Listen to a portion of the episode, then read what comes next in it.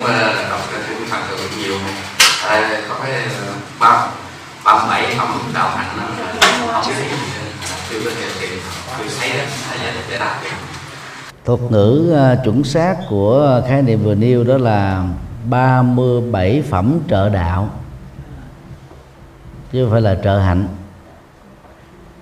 Tức là 37 yếu tố hỗ trợ để dẫn đến ờ, sự giác ngộ thực tế đó thì đây là cái phần uh, mở rộng đạo đế ở trong à, tứ thánh đế. Bài kinh đầu tiên được Đức Phật thuyết giảng tại vườn Nai. Theo giả thuyết đó thì Đức Phật chưa từng đề cập đến khái niệm 37 phẩm trợ đạo. Khái niệm này đó thực tế là do các đệ tử của Đức Phật về sau này tập hợp những chân lý có liên hệ đến pháp số. Bắt đầu từ con số 4 kết thúc ở con số 8 chia làm 7 nhóm loại tổng cộng thành 37 phẩm trợ đạo. Trong kinh à, Tăng Chi bài kinh à, uh, tuyển tập các lời dạy pháp số của Đức Phật. Bắt đầu bằng con số 1 kết thúc ở con số 11 thôi. Như vậy khái niệm 37 là pháp số được phát triển vài trăm năm sau khi Đức Phật qua đời. Những nhóm pháp số nằm trong 37 phẩm trợ đạo đó là được Đức Phật thuyết giảng vì nó nhiều nhất là con số 8 thôi. Các con số 4 thì gồm có tứ chính cần tức là bốn uh, siêng năng chân chính siêng năng kết thúc các việc ác. Siêng năng đó không tái phạm các việc ác. Siêng năng đó, phát triển các việc làm và siêng năng đó, làm cho các việc làm chưa có đó có cơ hội có mặt. Ngoài ra thì còn có um, tứ niệm xứ là bốn phương pháp quán niệm nhằm giúp cho chúng ta đạt được chánh niệm bao gồm quán thân quán cảm xúc quán tâm và quán các đối tượng trong tâm. Về uh, con số 4 và ra còn có tứ duy ý túc tức là bốn điều như ý. À, về con số 5 á, thì gồm có năm căn và năm năng lực. Thực ra năm căn và năm lực thì giống nhau. Một cái gọi là căn tức là nền tảng. Một cái năng lực đó, tức là cái biểu đạt bên ngoài bao gồm tính tức là niềm tin tấn là siêng năng niệm là chánh niệm định là thiền định và tệ là trí tuệ. Về um, à, con số 7 đó thì gồm có um, à, 7 yếu tố cấu thành một bậc thánh. Và 8 thì gồm có bát chánh đạo. Thì nói chung đó mỗi một nhóm pháp số như thế đã từng được Đức Phật thuyết giảng rất nhiều lần trong kinh điển Bali. Nhưng mà vì à, các yếu tố uh, này đó nó có cái nội dung là hướng dẫn và giúp đỡ cho người tu tập đạt được chánh đạo. Cho nên đó, mới liệt nó vào cái nhóm là các yếu tố hỗ trợ cho chánh đạo. Một phần à, bổ sung cho bác chánh đạo ở trong tứ diệu đế vì ờ, nó không ờ, do đức phật thuyết giảng mà do các đệ tử tổng hợp lại. Cho nên chúng ta thấy có sự trùng lập khá đáng kể ở trong các pháp số vừa nêu. Ví dụ như yếu tố niềm tin đã xuất hiện ba lần. Yếu tố uh, trí tuệ xuất hiện cũng vài lần. Uh, yếu tố tinh tấn cũng xuất hiện vài lần. Còn nếu ba bảy phẩm trợ đạo mà do đức phật nói đó thì tình trạng bị lặp đi lặp lại trong các nhóm phát số từ 4 cho đến 8 chắc chắn là không thể xảy ra. Dù sau đi nữa, thì việc tổng hợp của ờ, các vị tổ sư từ lời dạy của Phật để tạo ra khái niệm mới là ba mỹ phẩm trợ đạo, có ý nghĩa tham khảo, mở rộng và bổ sung cho con đường bát chánh đạo, cũng đáng để được chúng ta tham khảo. Xin đi câu hỏi khác kinh quan quan niệm của họ ký trong Phật giáo. Thọ ký. Thọ ký. Trong Phật giáo. Thọ ký là khái niệm của đạo Phật Đại thừa.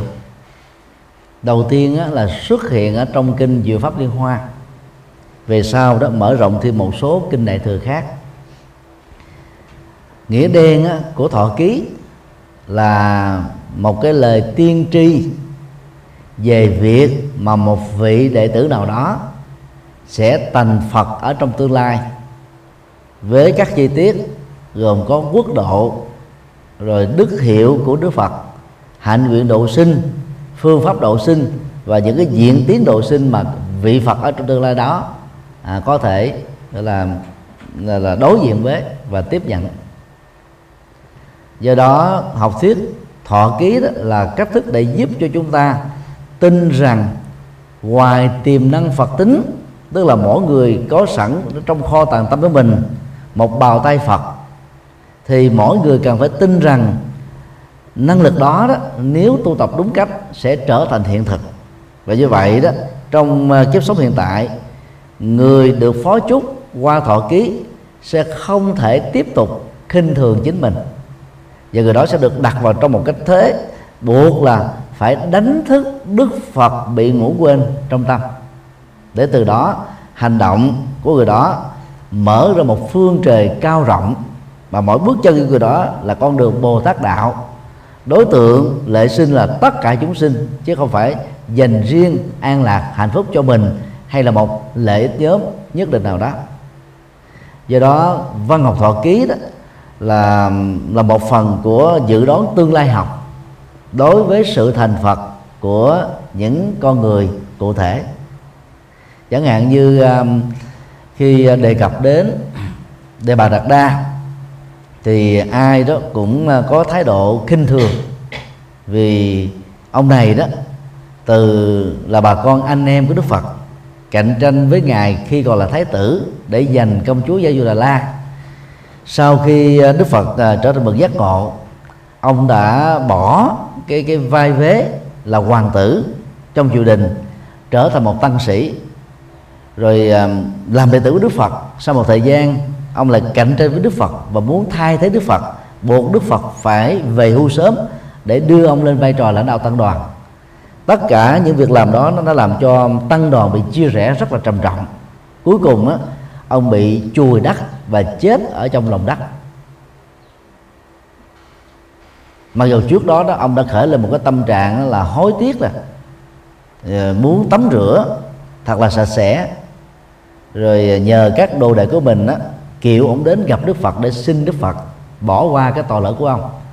Nhưng chẳng may đó, thì đang lúc tắm, ông bị chùi đất mà chết. Thì khi đề cập đến đề bà đất đa đó, đức phật đã phó chúc cho ông trong tương lai bao nhiêu đời kiếp, ông đề bà đạt đa sẽ trở thành một vị bồ tát và từ đó tu tập trở thành phật. Có danh hiệu, có quốc độ, có phương pháp. Giống như bao nhiêu vị phật khác. Và học thuyết này đó một phật khác giúp cho chúng ta ờ, là không còn tiếp tục phân biệt đối xử với bất kỳ con người hay là loại hình chúng sinh nào. Bởi vì ờ, chúng ta nhìn thấy ở cái tương lai lâu xa đó, là người đó sẽ trở thành phật. Vì đó, các cái hình ảnh quá khứ của người đó cần phải được khép lại. Và chúng ta phải nhìn cô người đó bằng cái lăng kính của đời sống hiện tại và tương lai của người đó. Cho nên à, học thuyết à, phó chúc một mặt nói về tiềm năng chúng ta hiện thực, mặt khác kêu gọi chúng ta không nên mặc cảm tự ti về thân phận của mình. Và điều quan trọng hơn nữa, đó là xóa đi các thành kiến, định kiến do các lăng kính kinh nghiệm quá khứ mà người đó đã từng lỡ tạo qua vi phạm luật pháp trái ngược với lương tâm rồi uh, sống không phù hợp với cái mặc định uh, dân sự và xã hội. Tất cả cái đó được khép lại và chúng ta uh, ứng xử với người đó bằng một sự tôn trọng rằng tiềm năng phật tính của người đó sẽ trở thành phật trong tương lai. Xin đi câu hỏi khác. Chúng con có học là ví dụ như sống thực hành theo Phật pháp là phải sống hiện tại. Không có mơ tưởng tới tương lai nha vì tới uh, như nhưng mà mình sống trong cái đời sống thì mình cũng phải làm những cái dự án cho tương lai thì có biết những cái cách mà sắp xếp dự án tương lai nó có người với cái chuyện sống hiện tại. Thầy sẽ giảng cho như là Phật. Chủ trương à, thiết thực hiện tại của Đức Phật đó, lấy à, hiện tại làm hệ quy chiếu. Và ở phương diện này đó, chúng ta có thể xem triết lý à, sống của Đức Phật là triết lý sống hiện tại, presentism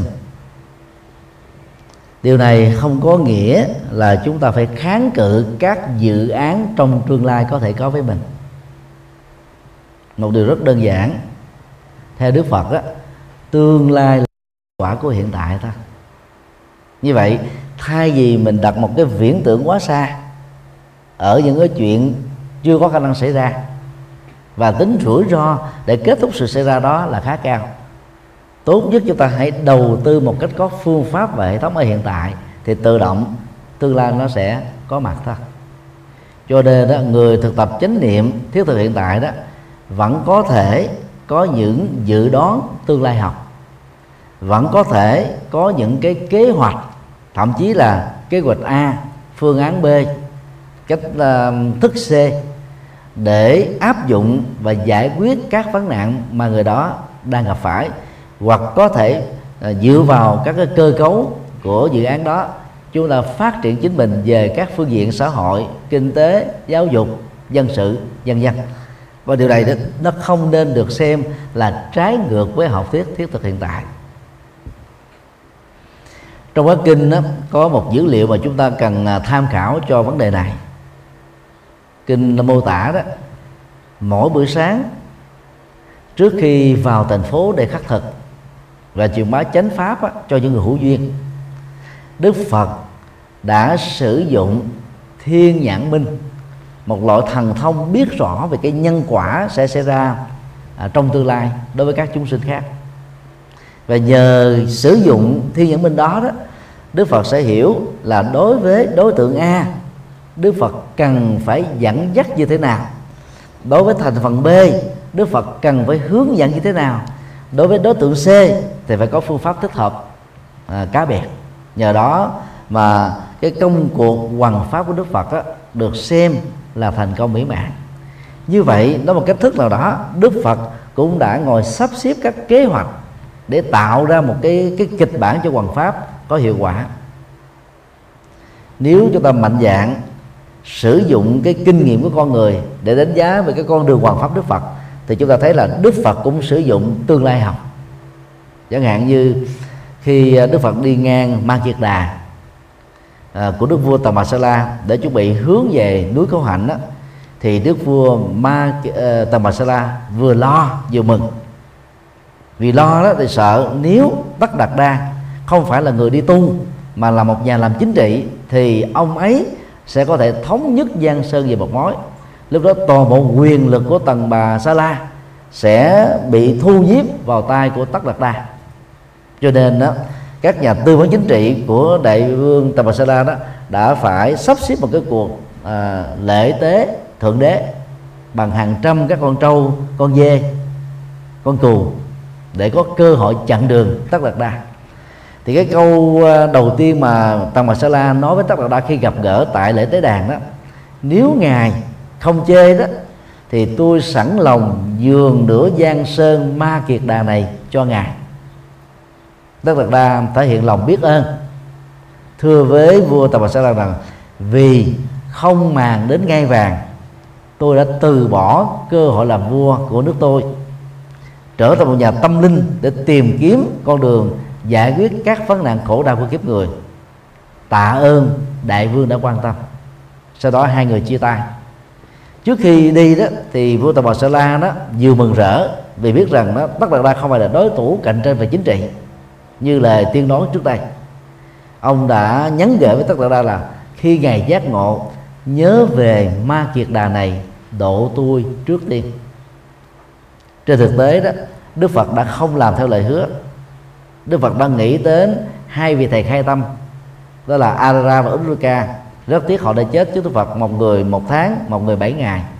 Sau đó Đức Phật nghĩ đến năm năm kỳ Trần Như và hướng về giường nai để độ họ. Tại đây đức phật đã độ được gia xá. Thông qua gia xá là một uh, triệu phú. Đức phật độ được 54 triệu phú nữa trở thành là các nhà tâm linh. Sau đó đức phật mới quay về ma kiệt đà độ ba anh em ca diếp là ba nhà tâm linh bà la môn giáo rất vĩ đại tại nước ma kiệt đà và họ là thầy tinh thần của vua Tà sala sau đó, Đức Phật đổ được một ngàn hai trăm các đồ đệ xuất gia của ba nem ca diếp thành các vị tăng sĩ. Đến lúc ấy, Đức Phật mới giữ lời hứa với vua Tà sala là độ nhà vua này. Lý do tại sao? Vì lúc đó đó, vua Tần Bà Sa La đang bảo trợ cho một ngàn hai trăm các vị tăng sĩ dưới sự lãnh đạo của ba vị đạo sĩ Ba La Môn là ba năm ca diếp nếu Đức Phật giữ lời mà độ vua Tà Bà Sa La trước đó, thì Đức Phật sẽ trở thành đối thủ của ba năm ca diếp và điều đó là không có lợi cho công cuộc hoàng hóa của ngài. Lần này đó Đức Phật độ vị thầy trước sau đó là độ học trò sau. Như vậy là đức phật đã sắp xếp cái công cuộc giáo hóa của ngài. Trình tự nào trước trình tự nào sau đối tượng nào trước đối tượng nào sau cái hoạch định đó rất là rõ ràng. Nhưng khi làm một việc gì đó, thì ngài sử dụng cái thiên nhãn thông để sau khi cái là thấy rõ được cái con đường đó, ngài không cần phải mơ tưởng nữa. Cứ là đầu tư hết ở hiện tại này thôi, mọi việc nó sẽ diễn ra theo một cái lộ trình đã được sắp xếp sẵn rồi giống như là một cái programming lập trình hóa và mọi thứ nó sẽ diễn ra theo một cái cái, cái tính cách quy luật thôi. Cho nên nói tóm lại người sống theo chủ nghĩa thiết thực hiện tại được Đức Phật chủ trương không có nghĩa là mù mờ trước tương lai. Chỉ có điều đó là sau khi hoạch định tương lai thì người đó không mơ tưởng đến. Nỗ lực làm hiện tại theo một trình tự thì tự động tương lai nó đến thôi. Đó là cái khác biệt à, giữa một người à, tu à, thiết thực hiện tại của Đức Phật dạy với à, cái, cái, cái người mà thiếu trách nhiệm đối với những chuyện sẽ xảy ra với mình trong tương lai. Người Trung Quốc và Việt Nam mình có câu đó nhân vô viễn lự tắc hữu cận ưu. Người không có biết lo xa chắc hẳn sẽ bị buồn gần. Tức là người nào thờ ơ vô tư thiếu trách nhiệm không kế hoạch không hoạch định những chuyện sẽ xảy ra trong tương lai chắc chắn là sẽ bị thất bại và vương phải rất nhiều các nỗi khổ niềm đau. Ở đây đó là thấy tương lai bằng một cái tuệ giác rất rõ cho nên không còn do dự chần chừ. Người như thế đó trở nên rất là dứt khoát về phương diện nhân và quả. Do đó chỉ cần đầu tư ở hiện tại và sắp xếp cái lịch trình của tương lai thì giờ phút nào thì làm công việc đó. Ví dụ ngày hôm nay làm công việc A ngày mai làm công việc B, B tháng A tháng 2 tức là làm công việc C rồi năm D tức là làm công việc E. Tức là các hoạch định nó rõ ràng hết và làm theo một cái trình tự thôi chứ không có rượt đuổi nó. Thì đó là cái cách mà người thực tập thiết thực hiện tại có thể thực hiện được. Cho nên áp dụng công thức này đó là những người tu học Phật à, đi theo con đường à, chủ nghĩa hiện tại chúng ta cần phải xa tránh hai cái cực đoan. Thứ nhất đó, là xa tránh chủ nghĩa hưởng sinh của trào lưu triết học phương Tây.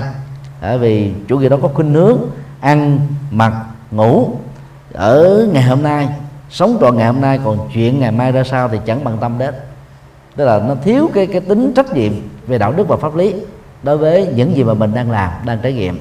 Đó là cái cách sống cách sống rất là thực dụng mà dẫn đến nhiều hệ quả tiêu cực và xấu cho bản thân mình và ảnh hưởng tiêu cực đến xã hội thứ hai là chúng ta tránh cái tình trạng quá lo lắng về những chuyện sẽ xảy ra.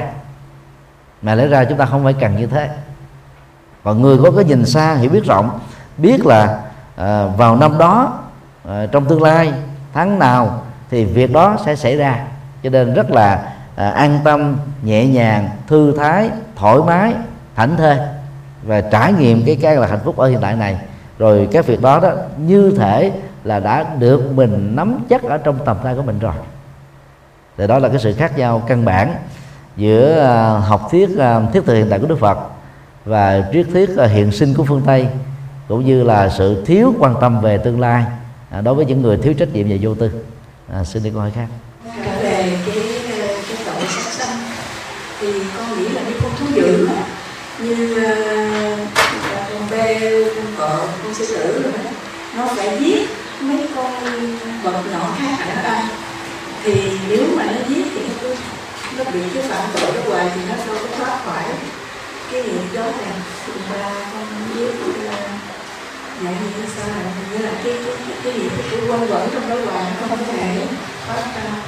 Nó vẫn thoát được trong một tình huống rất hạn hữu và rất chậm chạp. Chẳng hạn như à, có con beo, sư tử, cọp được sử dụng trong các rạp xiếc. Mặc dầu nó vẫn ăn thịt các loại nhỏ hơn, nhưng mà chủ nó là người cho ăn, chứ nó không phải là đi tấn công ở rừng để giết ăn tươi nước sống như trước đây. Như vậy, những con vật này đó, ngay trong kiếp sống hiện tại đó, cái cách ăn thực phẩm mặn đã được chuyển nghiệp rồi. Và nó có tiến bộ hơn là những con thú tương tự đang sống ở rừng hoặc là đang được nuôi ở các sở thú. Trong à, 10 năm qua đó, ở Thái Lan, có một ngôi chùa được gọi là chùa cọp. Sở dĩ tên gọi đó là vì nhà sư trụ trì và một số nhà sư đặc biệt tại đây đó, huấn luyện các chú cọp, làm cho các con cọp trở nên rất thân thiện với con người. Nó không hề cắn du khách, nó không hề cắn các nhà sư thỉnh thoảng các nhà sư còn biểu diễn đùa cợt với nó. Khung đầu xuống như thế này, để cho con cọp dùng hai cái chân trước của nó gào lên đầu các nhà sư cho vui vậy để tạo cái ờ, những chàng vỗ tay đối với du khách. Hoàn toàn không hề sử dụng các cái sự điều khiển bằng ma túy hay là á phiện như trong trường hợp các rạp xiếc, mà các chú cọp đó trở nên rất hiền lương.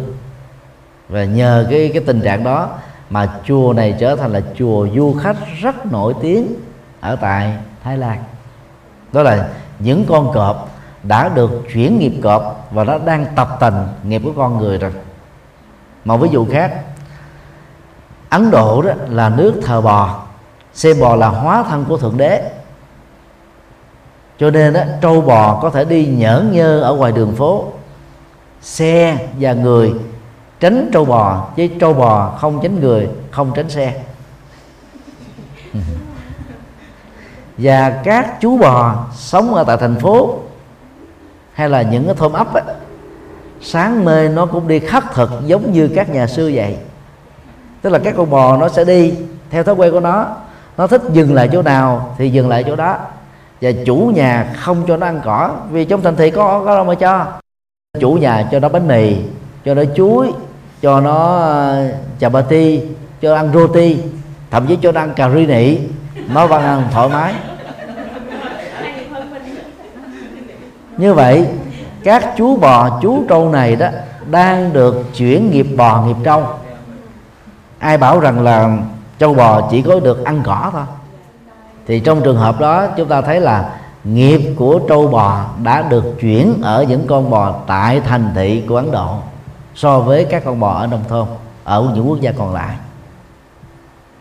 Nói chung đó là cũng cùng là một chủng loại, nhưng có một số con vật nó phát triển hơn những con đồng loại còn lại. Và những con đó, ở kiếp sau, cơ hội bỏ xác của chúng trở thành thân người là có thể xảy ra.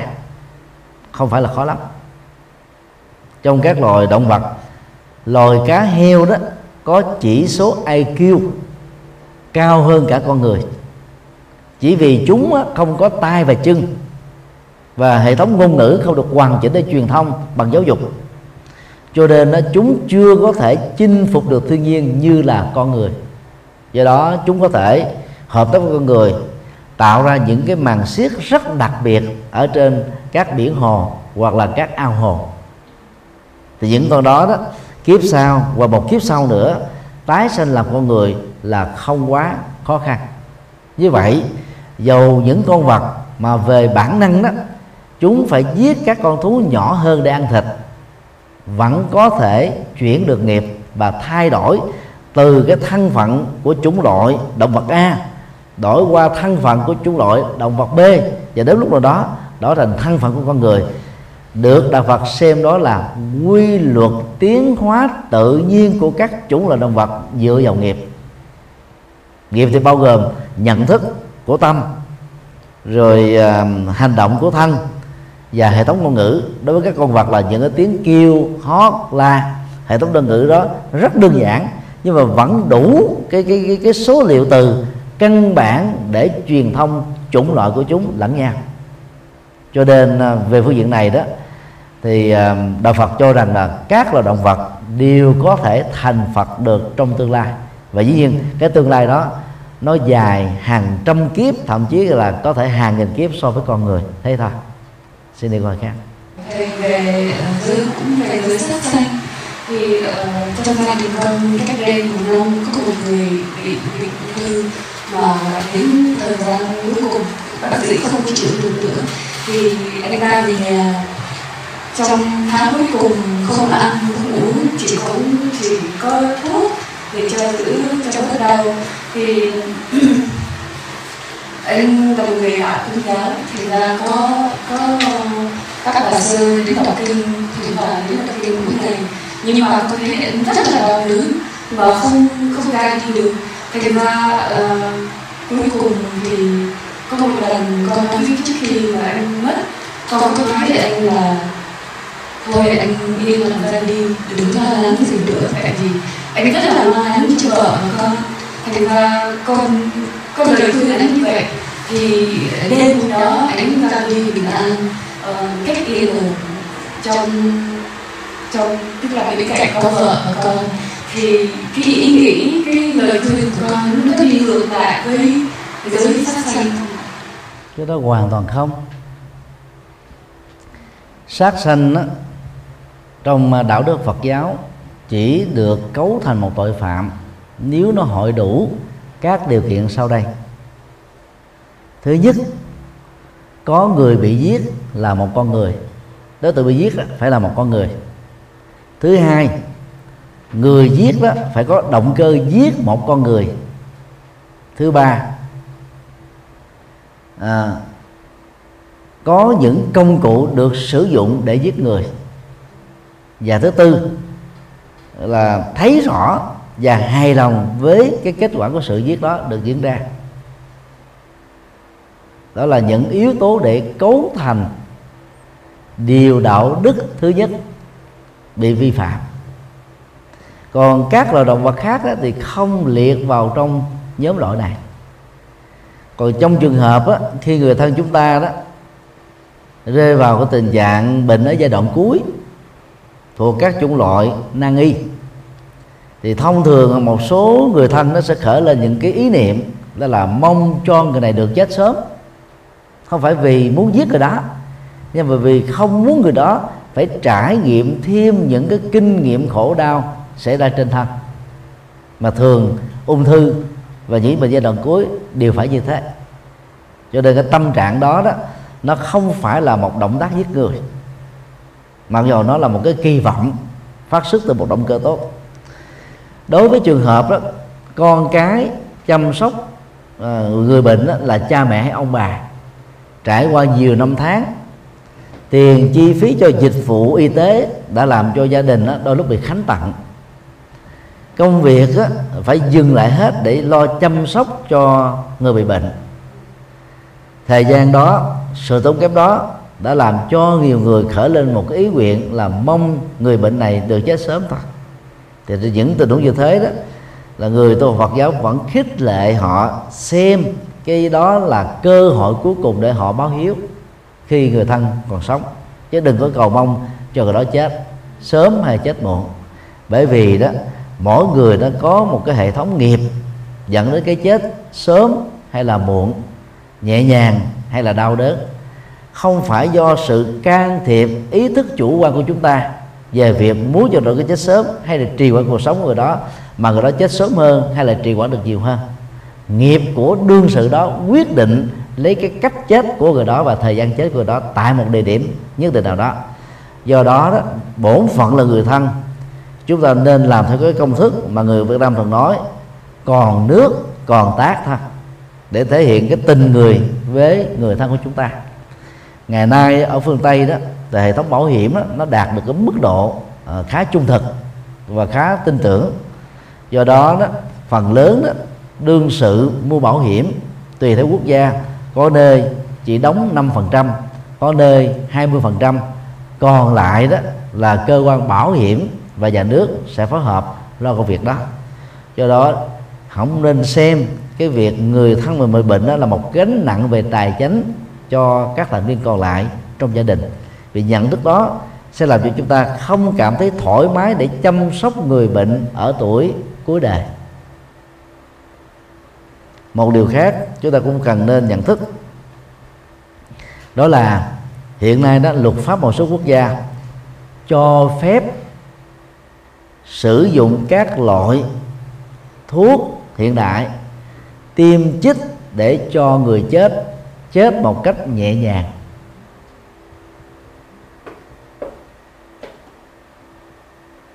Đó là an tử.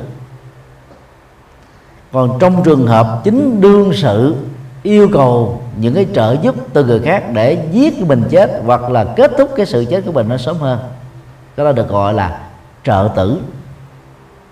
Một số quốc gia cho phép hai điều đó được diễn ra, số quốc gia còn lại thì xem đó là một tội phạm bởi vì á, cái tình trạng lợi dụng vào cái quy luật đó để giết chết người thân sớm hơn để trở thành người kế thừa tài sản của người thân đó là điều khó có thể tránh khỏi ở nơi này hay là nơi khác. Do đó đó bổn phận là người thân khi đối diện trước cái à, tình cảnh à, đối diện cái chết của một thành viên nào đó trong gia đình chúng ta phải dùng đạo đức và tình người thật sự phát xuất từ tâm để đối xử với người đó còn mỗi sự quỵ biện, chẳng qua chỉ là cái cách lý giải về những điều mà chúng ta không nên làm, không đáng làm, mà trên thực tế mình đang làm hoặc đã làm thôi. Và điều đó là nên tránh. Nói tóm lại, một động tác được gọi là sát nhân, nó phải hội đủ rất nhiều các điều kiện, phải có sự chết.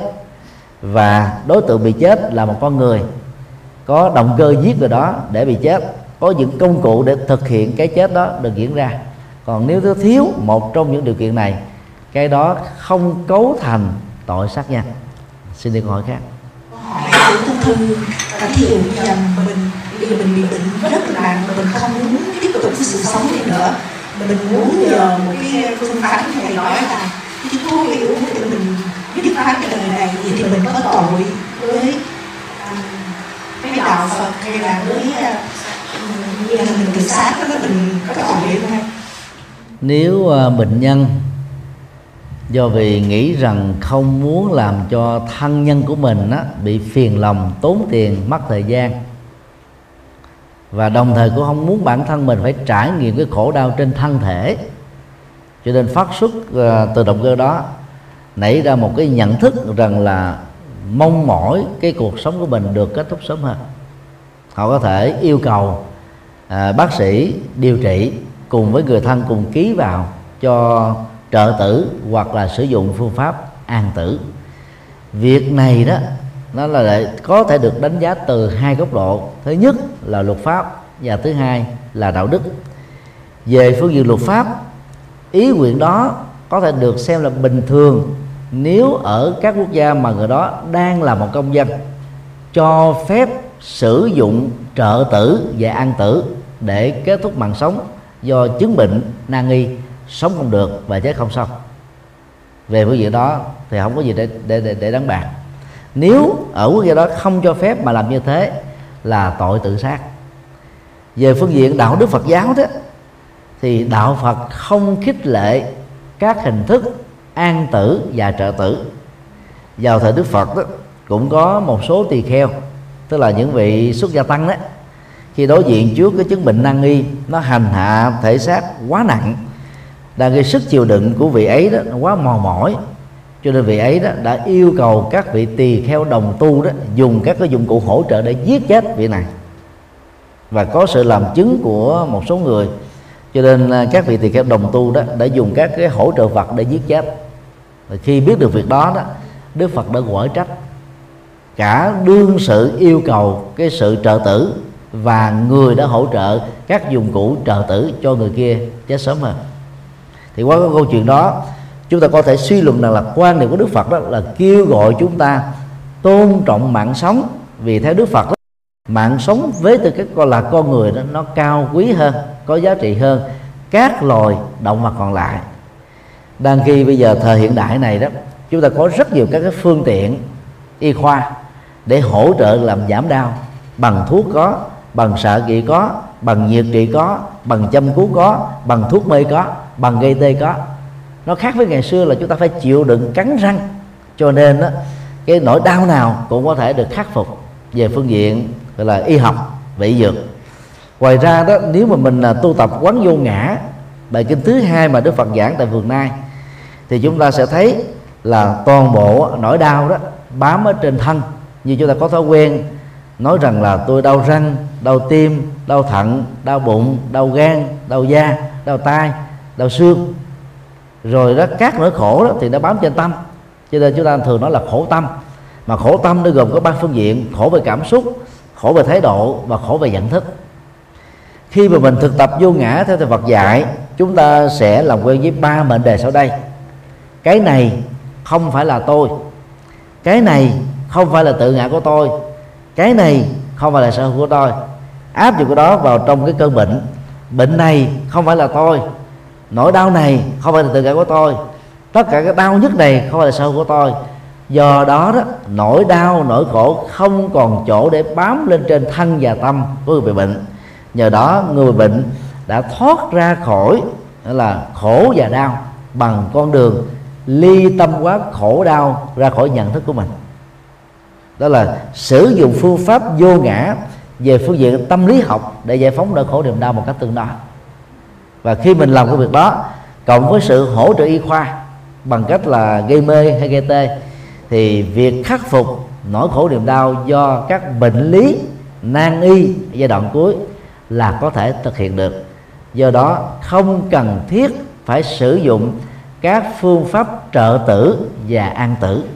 Vì theo đạo Phật đó mỗi người nó mang sẵn một cái loại nghiệp. Và cái loại nghiệp đó nó làm cho người đó chết một cách dễ dàng nhẹ nhàng hay là chết đau đớn chậm chạp hay là chết trong tình trạng thần kinh thực vật. Cho nên đó, nếu chúng ta không trả nghiệp đó ở kiếp này thì đến lúc nào đó chúng ta cũng phải trả lại nghiệp đó ở một kiếp tương lai thôi. Cho nên à, đạo Phật dạy chúng ta hãy chấp nhận các cái chết tự nhiên chứ đừng nên trợ tử hay là an tử. Xin đi câu hỏi khác. Cái chuyện sinh tử đó. À, hồi sáng có hồi chiều thầy có giảng về uh, dùng phá thai á. Thì có nhiều người họ có thai mà với cái uh, những cái phát minh của khoa học bây giờ họ biết trước là đứa bé nếu ra nó sẽ bị tàn tật hay là nó bị tính rất là nặng. Do đó họ khuyên phá thai. Thì con không biết là trong cái trường hợp đó thì Phật giáo hồi nãy đó thì chúng tôi có uh, trình bày trong uh, buổi giảng buổi chiều đó là trong các nguyên nhân dẫn đến phá thai. Nguyên nhân duy nhất sau đây đó là dễ chấp nhận được về phương diện luật pháp và đạo đức học. Đó là loại trừ sự sống. Tức là nếu mà tiếp tục giữ thai nhi trong bào thai thì người mẹ sẽ chết hoặc cả mẹ lẫn con cùng chết đây là tình huống bất đắc dĩ vì chúng ta không còn có sự lựa chọn nào tốt đẹp hơn. Các nguyên nhân còn lại đó, đều không được chấp nhận theo đạo đức Phật giáo, bao gồm tuổi còn quá nhỏ, chưa đủ tư cách làm cha mẹ. Thứ hai, không chuẩn bị tâm lý để làm cha mẹ. Thứ ba, thiếu kiến thức an toàn trong sinh hoạt tính dục giữa nam và nữ, cho nên dẫn đến tình trạng có thai quậy muốn mà không sẵn lòng làm cha mẹ.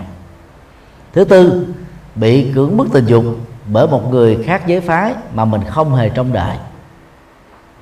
Thứ năm là phát hiện thai nhi có những dấu hiệu dị tật bẩm sinh và khi sinh ra đó phải sống với cái dị tật bẩm sinh đó trọn đời.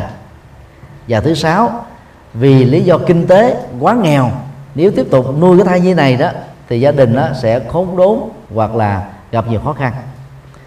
Sáu nguyên do còn lại vừa nêu, được xem là những lý do thiếu chánh đáng. Vì trong xã hội này có rất nhiều trung tâm nuôi trẻ em tàn tật bẩm sinh. Nếu là cha mẹ ruột thịt mà mình không có đủ tình thương để làm công việc đó, đối với nắm ruột của mình hãy để cho những người có lòng từ bi khác làm công việc đó tại các trung tâm như vừa nêu. Nói chung đó là xã hội này, một bên thì vứt bỏ, bên khác thì mang vắt về nuôi. Một bên thì mong là không có con để an toàn, nhưng vẫn sanh con.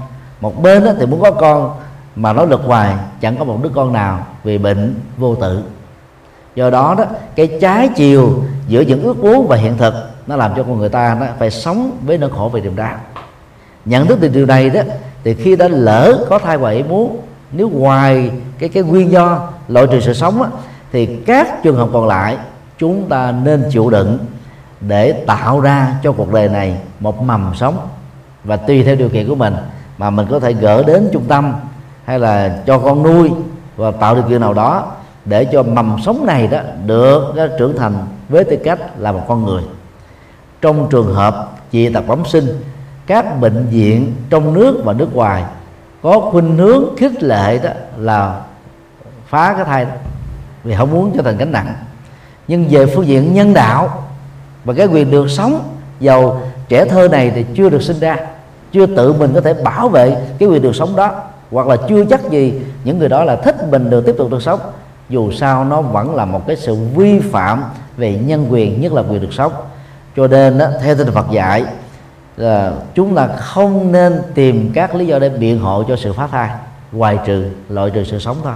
Còn các lý do còn lại đó thì thường bị luật pháp lên án và cũng thường uh, bị lương tâm của người làm công việc đó đó là lên án. Cho nên nên tránh là tốt hơn. Xin được hỏi khác. Có một gái mai dâm là được phong bồ tát cũng như trong kinh thiên chúa cũng có một cái mai dâm được phong thánh vậy thì theo quan điểm của thầy trong sau việt nam thì có nên à, cho gái mai dâm có một đời sống à, bảo đảm gì già à, có thể ký đại khái. Về vấn đề này đó chúng ta có thể đánh giá từ những góc độ như sau. Thứ nhất á, trong đạo phật chưa từng có gái mại dâm được phong thánh. Mà các gái mại dâm sau khi giác ngộ chân lý đó tự mình đã chuyển nghiệp và trở thành thánh bởi các hành động chuyển nghiệp của chính mình. Liên hoa sắc là một ví dụ điển hình. Khi à, bà ở tuổi à, U50 nhan sắc bắt đầu tàn phai và cảm nhận cái à, cái cái sự lỗi trừ quá bạc bẽo của lĩnh vực và lối sống đó đó bà bị trầm cảm. Rất may đó là bà có một người con trai là một vị tỳ kheo đã tư vấn tâm lý cho bà và giúp cho bà ổn định lại tinh thần từ đó trở thành là một vị tỳ kheo ni. Bằng sự tu tập đúng chính pháp, vài năm sau, bà ấy đã chính thức trở thành a la hán nữ. Đó là sự chuyển nghiệp đã giúp cho một người phàm có một quãng đời lầu xanh trở thành một vị thánh sống.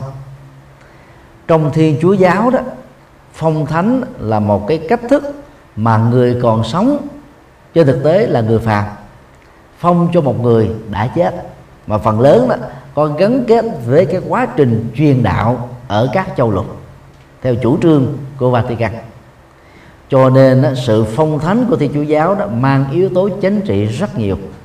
Ví dụ trong thời kỳ Pháp thuộc gần 100 năm Pháp cai trị Việt Nam có 108 thánh tử đạo của Thiên Chúa giáo được lịch sử Việt Nam mình chứng minh đó là những kẻ gọi là là là, là, là giáo gian cổng rắn cắn gà nhà, hoạt động chính trị và gián điệp để hỗ trợ cho tiến trình du nhập của Pháp và cai trị của Pháp đối với đất nước Việt Nam.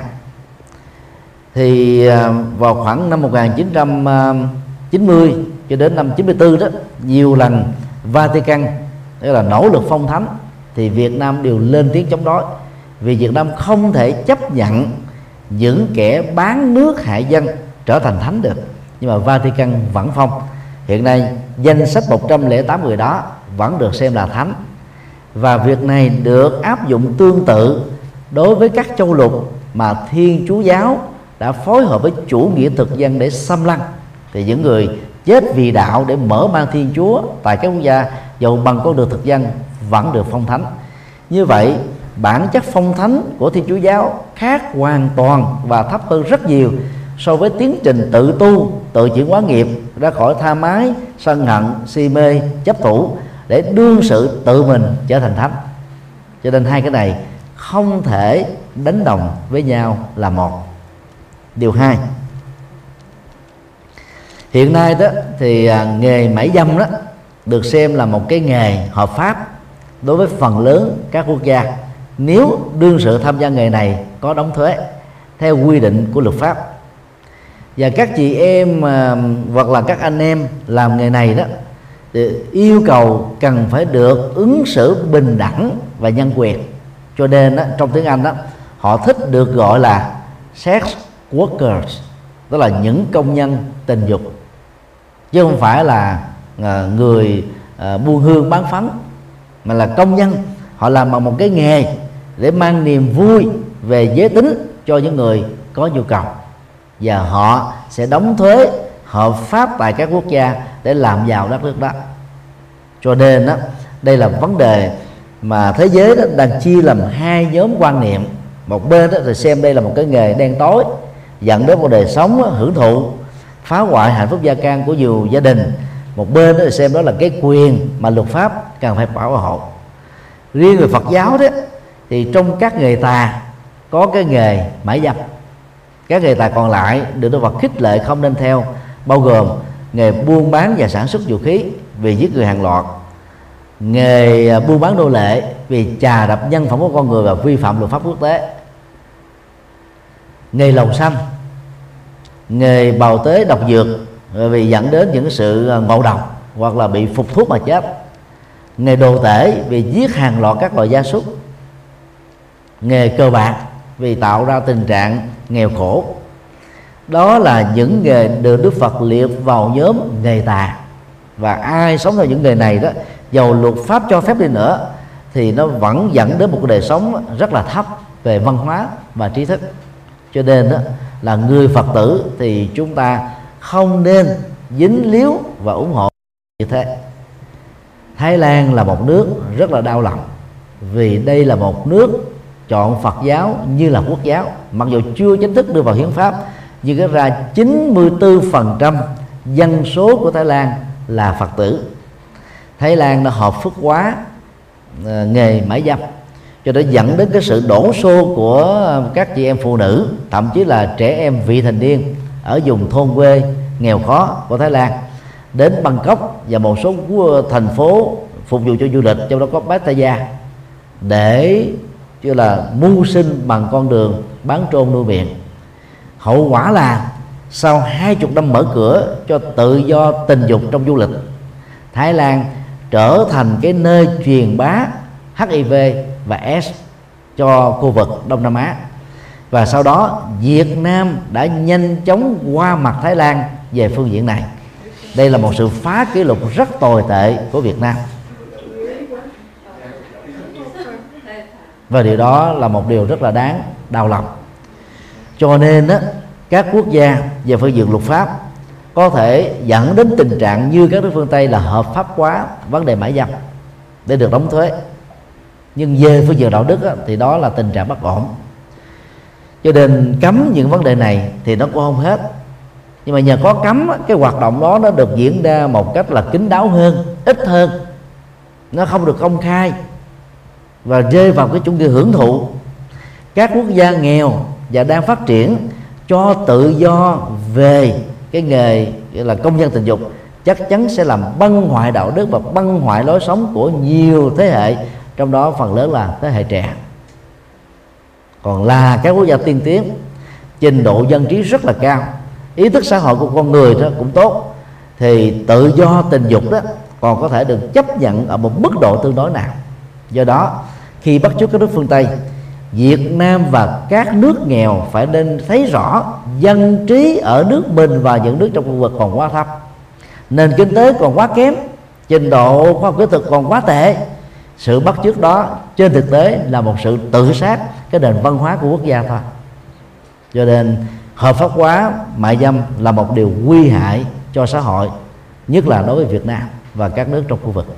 Xin điều hỏi khác thì nghĩ là nghề mai dâm ở Việt Nam là coi như là sẽ không có không có tiến triển gì đúng không thì theo uh, các cái thông tin liên hệ đến là các cái phiên họp của Quốc hội Việt Nam và các quyết định của Quốc hội Việt Nam á, hiện nay đó thì đại đa số các đại biểu quốc hội đó không tán đồng cho việc hợp pháp hóa nghề mại dâm tại Việt Nam trong tương lai đó không biết là cái quan điểm đó có được thay đổi hay không. Nhưng mà cho đến lúc nào á mãi dâm á, còn một nghề là bị cấm thì lúc đó nó còn tốt cho xã hội chậm phát triển và kém dân trí như là nước Việt Nam. Tương tự một câu hỏi đặt ra mà một số đại biểu quốc hội đó đề nghị hợp pháp hóa đó là cờ bạc. Hiện nay đó thì Việt Nam cho phép du khách quốc tế được quyền cờ bạc tại các khách sạn năm sao. Có giấy phép hành nghề được chính phủ cấp. Và cái khu uh, du lịch uh, ở uh, bà rịa vũng tàu đó là hồ tràm siêu mộc đang là nơi mà chính phủ áp dụng thử nghiệm cho phép là cờ bạc được hợp pháp. Và nếu như mô hình này được thành công đó thì trong tương lai đó thì trên toàn nước Việt Nam sẽ cho phép gọi là cờ bạc miễn là có đóng thuế. Có lẽ một số người tư vấn cho chính phủ đó nhận thức rằng đó cấm người Việt Nam ở chỗ địa điểm A thì người Việt Nam cũng sang biên giới của Campuchia ở Tây Ninh để cờ bạc và làm giàu cho đất nước bạn. Cho nên chi bằng hợp pháp hóa để toàn bộ cái nguồn tiền đó nó nó nó, nó, nó xoay vòng ở trong nước Việt Nam chứ không có chảy ra nước ngoài đó là một trong những tư vấn rất là hạ cấp. Chúng ta thấy à, đất nước Ấn Độ đã chia sẻ biên giới với Trung Quốc, Pakistan, Bangladesh, Bhutan, Nepal. Biên giới của Ấn Độ với năm nước này không hề có bất kỳ một sòng bạc nào. Và những người dân Ấn Độ sống tại vùng vùng giới này cũng không hề cờ bạc, cũng hiếm khi thấy các cái mậu dịch về ma túy dưới hình thức này hay là hình thức khác như ở vùng biên giới của Việt Nam với Lào và Việt Nam với Campuchia.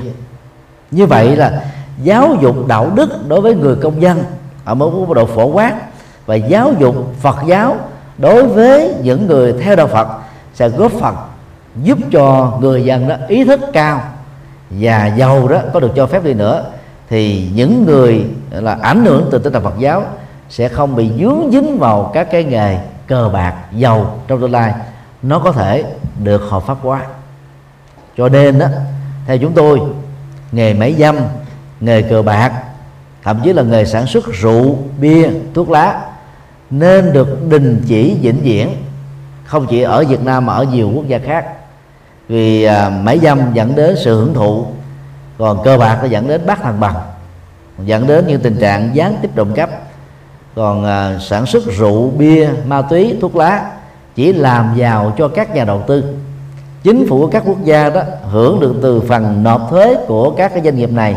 Nhưng bù lại chế độ an sinh xã hội đã phải tốn rất nhiều tiền cho các hoạt động y tế nhằm điều trị các chứng bệnh do rượu ma túy và thuốc lá gây ra đặt lên bằng căn lệ và hại, thì phần lợi đó rất ít và phần tác hại là rất nhiều.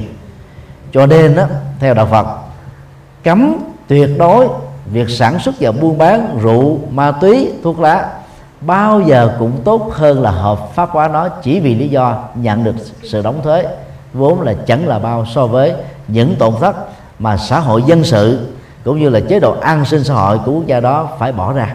Xin đi hỏi khác. Việt Nam. Hiện tại thì Việt Nam ờ, tỷ lệ tri thức học ờ, học sinh tiểu học ờ, học sinh tiểu học bên đây nó rất khác biệt với nhau.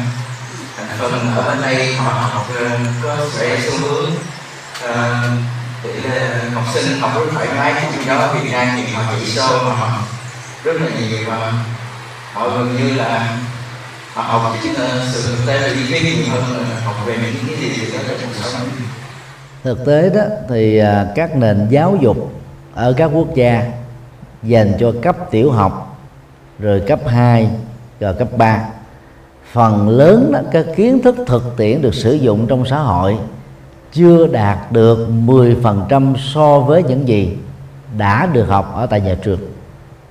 Dù là dư thừa nhưng mà không có thiếu. Bởi vì đó bỏ qua cái nền tảng giáo dục bao quát đó ở cấp phổ thông thì về sau này đó các học sinh trở thành sinh viên sẽ không thể có đủ kiến thức nền tảng để đi chuyên môn đào sâu vào một lĩnh vực mà họ sẽ trở thành là chuyên gia hàng đầu. Cho nên dư thừa nhưng mà vẫn rất là cần thiết. Tại Việt Nam á, thì hiện nay cái chương trình giáo dục uh, của Việt Nam đó, nó cao hơn chương trình của châu Âu của Mỹ Canada Úc trung bình là một năm rưỡi nhất là về các môn uh, toán uh, lý hóa vân vân. Bằng cái chương trình giáo dục um, uh, nhồi sọ như vừa nêu đó thì học sinh Việt Nam có cơ hội đoạt các giải huy chương hoàng vàng bạc đồng tại các kỳ thi Olympic quốc tế cao hơn rất nhiều so với các quốc gia ở phương Tây. Nhưng mà vì đây là một phương pháp nhồi sọ học quá nhiều từ nhỏ.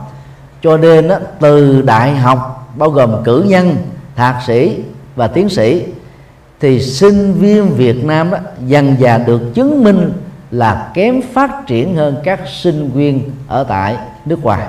Đang khi ở lớp 10 trở xuống thì mình nổi trội hơn, nhưng ở các học cao đó thì bắt đầu mình bị bảo hòa, bị chai rồi. Cái bộ não sử dụng bằng cái ký ức Ờ, quá nhiều đi nên nó dẫn đến tình trạng là không có cái đủ năng lực để phát minh, sáng kiến, sáng tạo, như là sinh viên của phương tây đã được huấn luyện. Và đó là cái sự khác biệt rất căn bản mà những nhà làm giáo dục Việt Nam đó cần phải nghiên cứu để làm thế nào đó giúp cho cái chương trình học của chúng ta ở dưới cấp ờ, 12 trở xuống phải ngang bằng với các thế giới phương Tây. Và phải làm sao đẩy mạnh cái trình độ đại học lên để chúng ta có nhiều nhà khoa học nhiều nhà bác học và nhiều nhân vật lỗi lạc về các cái lĩnh vực chuyên môn. Hiện nay về lĩnh vực đó, đó Việt Nam chúng ta đó thua rất xa so với Thái Lan, Singapore, Malaysia những nước trong Đông Nam Á. Thua càng nhiều thậm chí là thiêu thua đến cả một hai trăm năm so với các quốc gia ở phương Tây.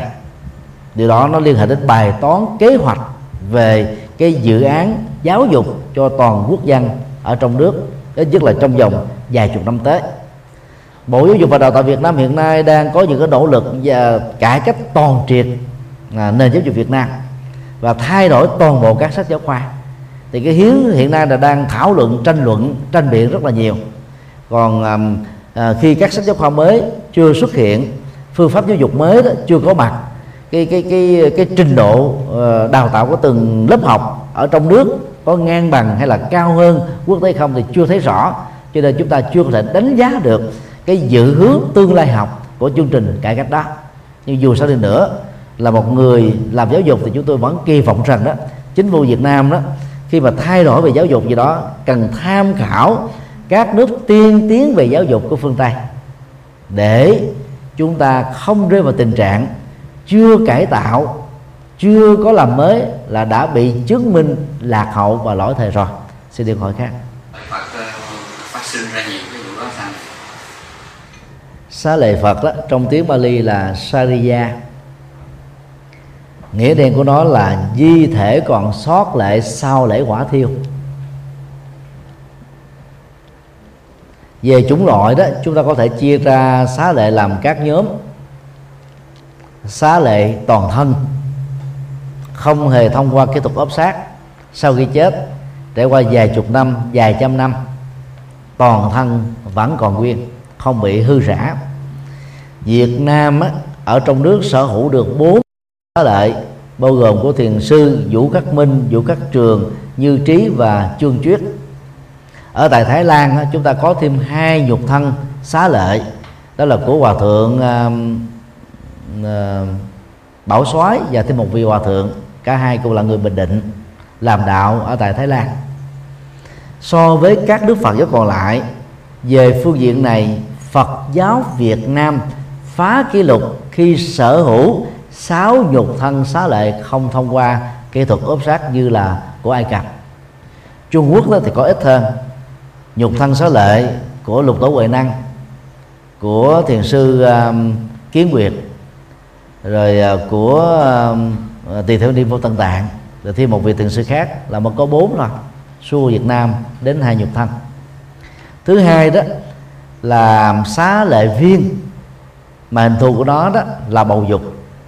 Nó được tin là sự kết tinh của đời sống tinh khí thần được giữ do người xuất gia không quan hệ giới tính kể từ thời gian đi tu cho đến lúc qua đời thì sau khi Tết á, việc thiêu của họ sẽ làm cho giữa các cái ờ, đốt xương mà phần lớn nó được chứng minh là sụn sẽ kết tạo thành các cái hạt giống như hạt đậu hình bầu dục. Cái đó được gọi là xá lệ viên. Thứ ba là xá lệ hình thù. Thỉnh thoảng trong cơ thể đó chúng ta nó còn lại các bộ phận sau khi thiêu mà nó không bị phân hủy đang khi các xương to cứng hơn đó thì bị rã nát thành tro bụi. Chẳng hạn như năm 1963 Bồ Tát Thích Quảng Đức vì chánh pháp thiêu thân để lại xá lệ trái tim đầu tiên và duy nhất trên hành tinh này cho đến thời điểm hiện nay. Còn à, tại Trung Quốc à, ngài Kumala Thập một dịch giả kinh điển đại thừa nổi tiếng sau khi thiêu thì xá lệ, cuốn lưỡi vẫn còn nguyên. Vì trước khi chết, ngài phát nguyện rằng, nếu các lời kinh dịch của ngài là chuẩn xác với quy ngữ, thì xin lấy một cái gì đó để làm tin. Cuốn lưỡi là cái cơ quan để phát ngôn. Tinh hoa nhất của phát ngôn là chân lý. Như vậy, xá lệ lưỡi tượng trưng cho việc dịch kinh từ tiếng Ấn Độ, tức là Sanskrit sang tiếng Trung Quốc của Kuala Thập, được xem là chuẩn xác và đó là một hiện tượng rất quý hiếm. Ngoài ra đó, thì gần đây người ta đồn thổi có những xá lệ mang hình thù như là hoa sen, vân vân. Cây đó đó, nó không phải là hình thù, mà chỉ là sự tình cờ rất ngẫu nhiên trong quá trình thiêu với một nhiệt độ từ 2.000 cho đến 4.000 độ C thôi. Ngoài ra, những loại đồn thổi như là xá lệ màu đều là không có thật khi mà cơ thể của con người do uống thuốc uh, tây hiện đại và trong cơ thể chứa đựng rất nhiều hóa chất do thực phẩm đó, nó được uh, gọi là uh, tiêm nhiễm các loại hóa chất quá cái cái cái cái cái, cái chỉ số cho phép. Thì với cái nồng độ 4.000 độ C trong lò hỏa thiêu thì phần lớn các xương bị thiêu sẽ bị ngã màu rất nhiều người Việt Nam mê tín, không hiểu được cái quy trình gọi là tự nhiên của cái phản ứng hóa học diễn ra trong lúc thiêu ngộ nhận và cho rằng các cái xiên sư màu đó chính là xá lệ, mà thực tế là không. Nước úc là một quốc gia mà tại một cái khu vực núi của đó, ở dưới lòng đất, có nhiều loại gỗ được hóa thạch, trở thành các loại đá quý, màu sắc rất là sặc sỡ, hấp dẫn cái đó không phải là xá lợi mà là, là hiện tượng hóa sinh rất tự nhiên ở trong lòng đất mà con người chúng ta đã từng chứng kiến mấy nghìn năm qua. Vấn đề cuối cùng đó là ờ, sau khi tôn thờ một thời gian từ một sinh ra hai từ hai ra bốn từ bốn ra tám vậy những cái uh, hạt đó đó có thật sự được gọi là xá lệ hay không? Câu trả lời là hoàn toàn không.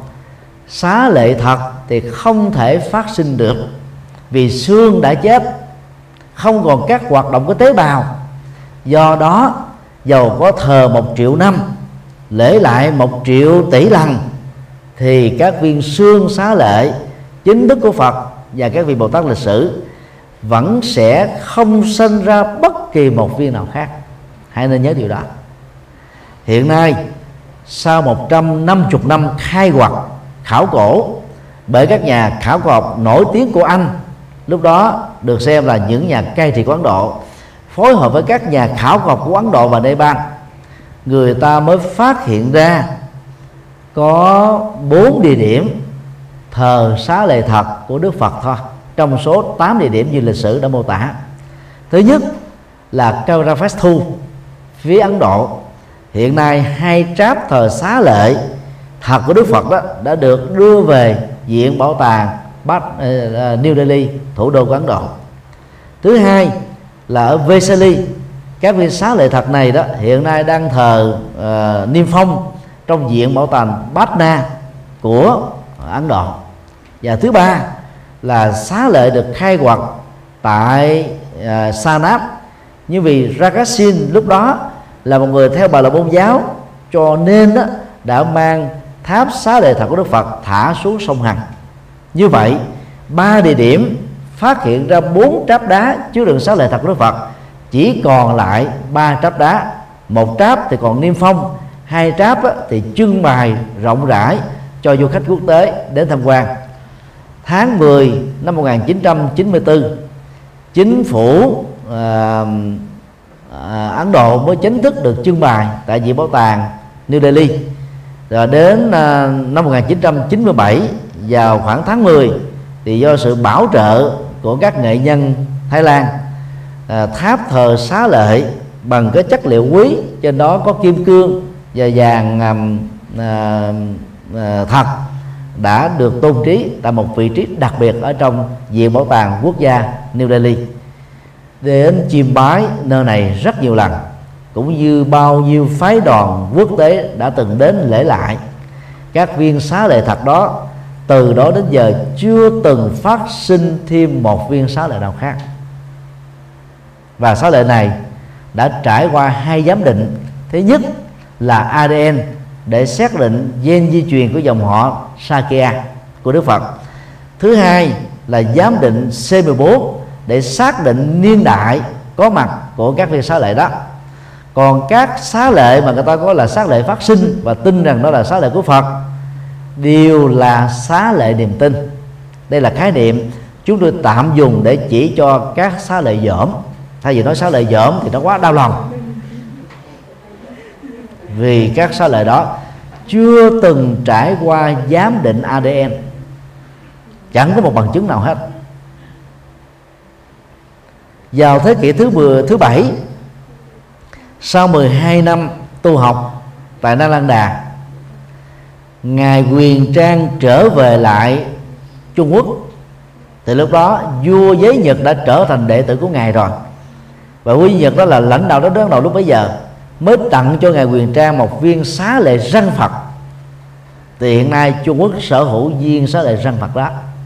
Và tương tự trong một giai đoạn lịch sử một vị vua Ấn Độ đã hiến tặng cho Tích Lan ở dưới miền Nam của Ấn Độ. Một viên xá lệ răng Phật mà hiện nay đang được tôn thờ tại ngôi chùa tên là chùa xá lệ răng Phật ở thủ đô của à, Tích Lan. Cho nên á các quốc gia được đồn thổi là sở hữu xá lệ của Đức Phật nhiều nhất bao gồm Miến Điện, Thái Lan, Lào, Campuchia. Và trong vòng 10 năm qua đó, Việt Nam sở hữu loại xá lợi như thế là không dưới 100 ngàn viên. Xá lợi nào đâu mà nó nhiều như là cát vậy. Cái quý bao giờ cũng là ít. Kim cương sở dĩ quý, ngoài cái độ cứng rắn của nó, còn là chất liệu rất hiếm. Hiện nay kim cương nén đã làm thành công. Nó còn cứng và đẹp hơn kim cương thật nhưng mà bán đâu có nhiều tiền. Người ta vào không thích mua bởi vì nó không có quý hiếm. Do đó chúng ta không nên tiếp tay với các hoạt động trưng bày triển lãm các loại xá lệ niềm tin hay gọi là xá lệ dởm có lẽ à, nhìn thấy được điều này sẽ xảy ra trong tương lai. Trong các kinh đại thừa Đức Phật đã lập ra học thuyết tam thân. Sắc thân Phật còn được gọi là nhục thân gồm có 32 tướng tốt. Nên nó đúng là 32 tướng đại nhân. Thứ hai là hóa thân Phật một Đức Phật có thể à, biến hóa ra dưới nhiều hình thức để đóng nhiều vai khác nhau. Mục đích là độ sinh và thứ ba là pháp thân Phật. Tức là chánh pháp của ngài được đọc tụng ở đâu thực tập ở đâu truyền bá ở đâu, thì nơi đó được xem là thân Phật đang tiếp tục tồn tại. Vào thuyết pháp thân này, thay thế một cách rất có ý nghĩa đối với các xá lệ thật của Đức Phật. Vì theo Đức Phật, ngài chẳng cần chúng ta tín ngưỡng xá lệ của ngài, mà ngài cần chúng ta thực tập những lời dạy chân lý và đạo đức cao siêu của ngài để có được thiết thực hiện tại và siêu về thời gian về tính giá trị. Cho nên à, nương theo học thuyết tâm thân và nhất là học thuyết pháp thân. Chúng ta không nên cường điệu và quan trọng hóa về các viên xá lệ mặc dù hiện nay chúng được xem là quốc bảo của nước Ấn Độ. Cho nên đó, Ấn Độ dễ gì mà hiến tặng cho quốc gia nào một viên xá lợi thật. Thì lấy đâu mà Việt Nam một nước xa xôi về vậy như thế? Phải đi trung bình là 5 tiếng rưỡi đường máy bay khoảng 4 ngàn cây số mà lại có đến cả trăm ngàn viên xá lợi mà chỉ trong vòng chứ chưa đầy 10 năm. Trong uh, xã hội này xin lỗi uh, trên mặt đất này đó ở dưỡng vùng núi nếu chúng ta đặt một cái cọc cố định ở một cái vị trí cố định đặt một cái camera chất lượng cao một máy kỹ thuật số chất lượng cao một máy ờ, là chụp hình bằng à, công nghệ phim. Thì sau đó khoảng chừng một năm hoặc hai năm, cũng ra cùng vị trí đó, chúng ta quay phim và chụp lại, chúng ta sẽ thấy có những viên sỏi mới, những cái cục đá nhỏ mới. Đó là hiện tượng hóa sinh. Dĩ nhiên cũng có những tảng đá, những viên đá bị chết, người ta gọi là đá thúi, nó không thể sanh ra được. Nó chỉ chết đi thôi. Còn có những loại nó không chết đi mà nó phát sinh ra và Đức Phật cũng đã nói, các loài động vật là có bốn loài sinh. Sinh từ bào thai, sinh từ trứng, sinh từ sự ấm thấp, sinh từ sự biến hóa cơ ma như vậy, các hiện tượng hóa sinh thì được gọi chung là chủng loại là hóa sinh. Không thể được xem là xá lợi được. Xá lệ chẳng bao giờ là hóa sinh cả. Vì xá lệ là xương thật. Mà xương thật thì có màu xương, giống như màu xương của tất cả con người còn lại thôi cho nên à, các quý phật tử nên dành ra trong kiếp người của mình một khoảng thời gian trung bình là 12 ngày. Đến chiêm bái bốn Phật tích chính liên hệ đến đảng sanh thành đạo chịu pháp luân và nhập niết bàn Đức Phật và các Phật tích phụ. Để sau đó đó chúng ta ôm lại lời Phật dạy cũng có việc tin và mặt khác đó, chúng ta mới tận mắt nhìn thấy được cái hình thù thật của các viên xá lợi thật. Và xá lợi thật thì xấu rất là nhiều so với xá lợi dởm sắc lợi giảm có màu sắc sặc sỡ. Cũng giống như là các hòa thượng trong các phim võ thuật thiếu lâm ấy. Rất là đẹp trai.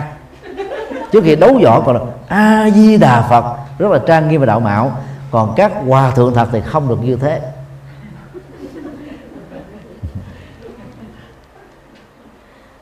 Nói tóm lại, không nên quan trọng quá về xá lệ. Hãy tôn thờ chánh pháp bằng cách hiểu chánh pháp, thực tập chánh pháp và truyền bá chánh pháp, chỉ biết bằng cách này, Phật pháp tồn tại vĩnh